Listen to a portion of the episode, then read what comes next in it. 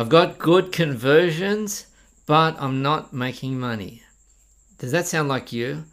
I have come across a few people who are really good at selling. They're very good at selling their services, and on the whole, once they get people on the phone, it's a natural thing for people to buy. But still, they're not making money. What can you do? Well, here are 10 pieces of advice that you can implement to fix that problem. Number one, you are good at selling. Maybe it's because your prices are too low. Time to raise your prices. Well, maybe people are thinking this is such a, ba- a bargain. I'm getting so much value from this. Of course, I'm going to buy. So that's number one is to raise your prices. Number two is to speak to better clients. Perhaps your clients are a bit of a pushover. They are really keen to give you their money, and it's just because you're a big fish in a small pond. Okay, you're in the baby pool. You are so good at what you do that everybody wants to come to you as the expert. Maybe it's time to climb up the mountain. Maybe it's time to look for better clients who are going to pay you more because you're solving a bigger problem for them, even with the same set of skills that you have right now. Number three is if you are really good at selling and maybe you should be doing more of it. Yep, that makes sense. Do more of what you're good at. And so, if that's the case, how can you do something less in some other area? Well, probably in delivery. Maybe it's time to build some processes. How about there are some checklists that you can set up, some systems that you can put in place, some processes that, you can place and put in place. Maybe outsource, outsource them to people, maybe to some software, something that you are doing yourself that is not the best use of your time. That especially the repeat work, work that affects a lot of people, work that has a big impact, that's the sort of thing that you could look at at systematizing, at building a process, at outsourcing. Okay. Number four is to try to do some packaging. Start to put in some packages because at the moment it sounds like your prices are too low. Perhaps you are doing something for all of your clients, and maybe half of your clients don't even use it. They don't even care. But because you're doing it for your big clients or for your best clients or for your earliest uh, clients, you're doing it for everyone and they don't care. Maybe you could carve that off as a separate package. And so you have got then your base package, which is the, the, standard thing that you do for everybody, including the people who don't care about the about the special part. And then you've got your special package, which is at a bonus price. A very simple way of packaging.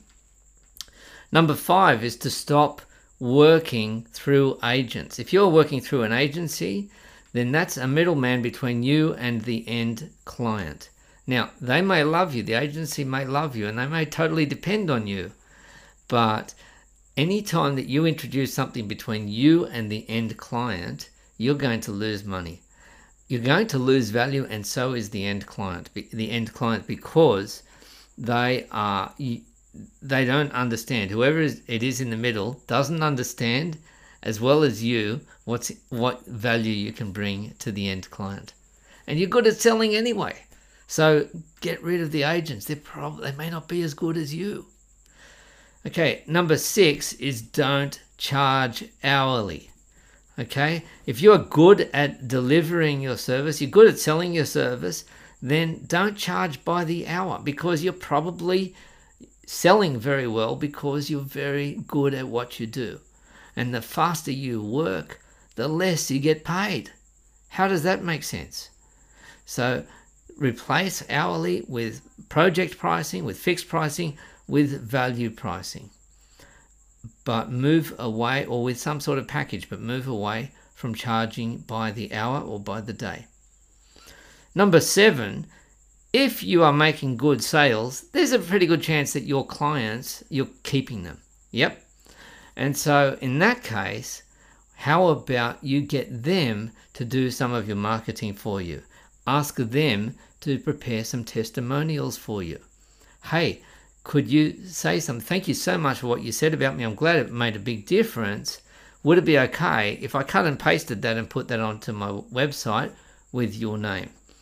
Could I ask you to speak to somebody about about the difference that I've made for you? Could you even do a video testimonial? Could I ask you to uh, to refer somebody who had exactly the same problem as you had?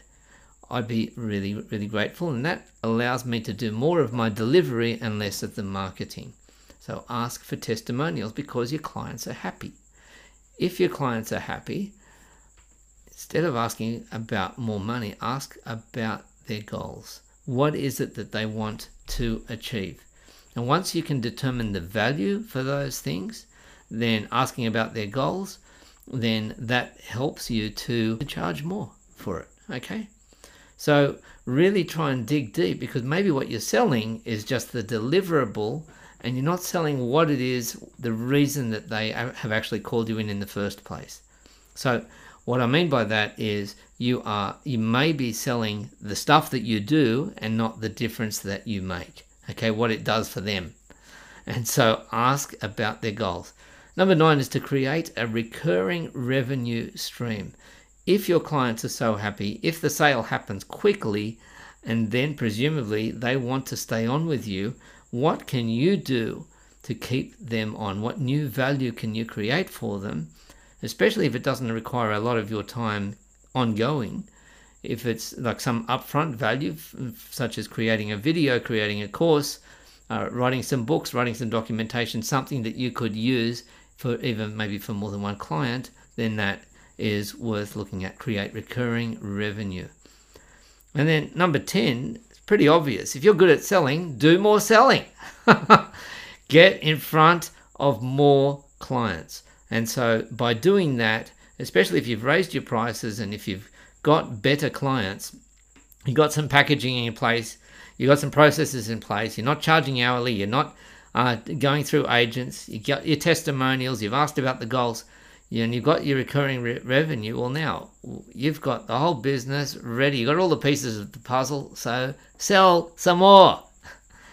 If you found this helpful, then you may like to share this with others to see the 10 tips that I have got on what to do when you've got good conversion, but the money is still not enough for you and for your business.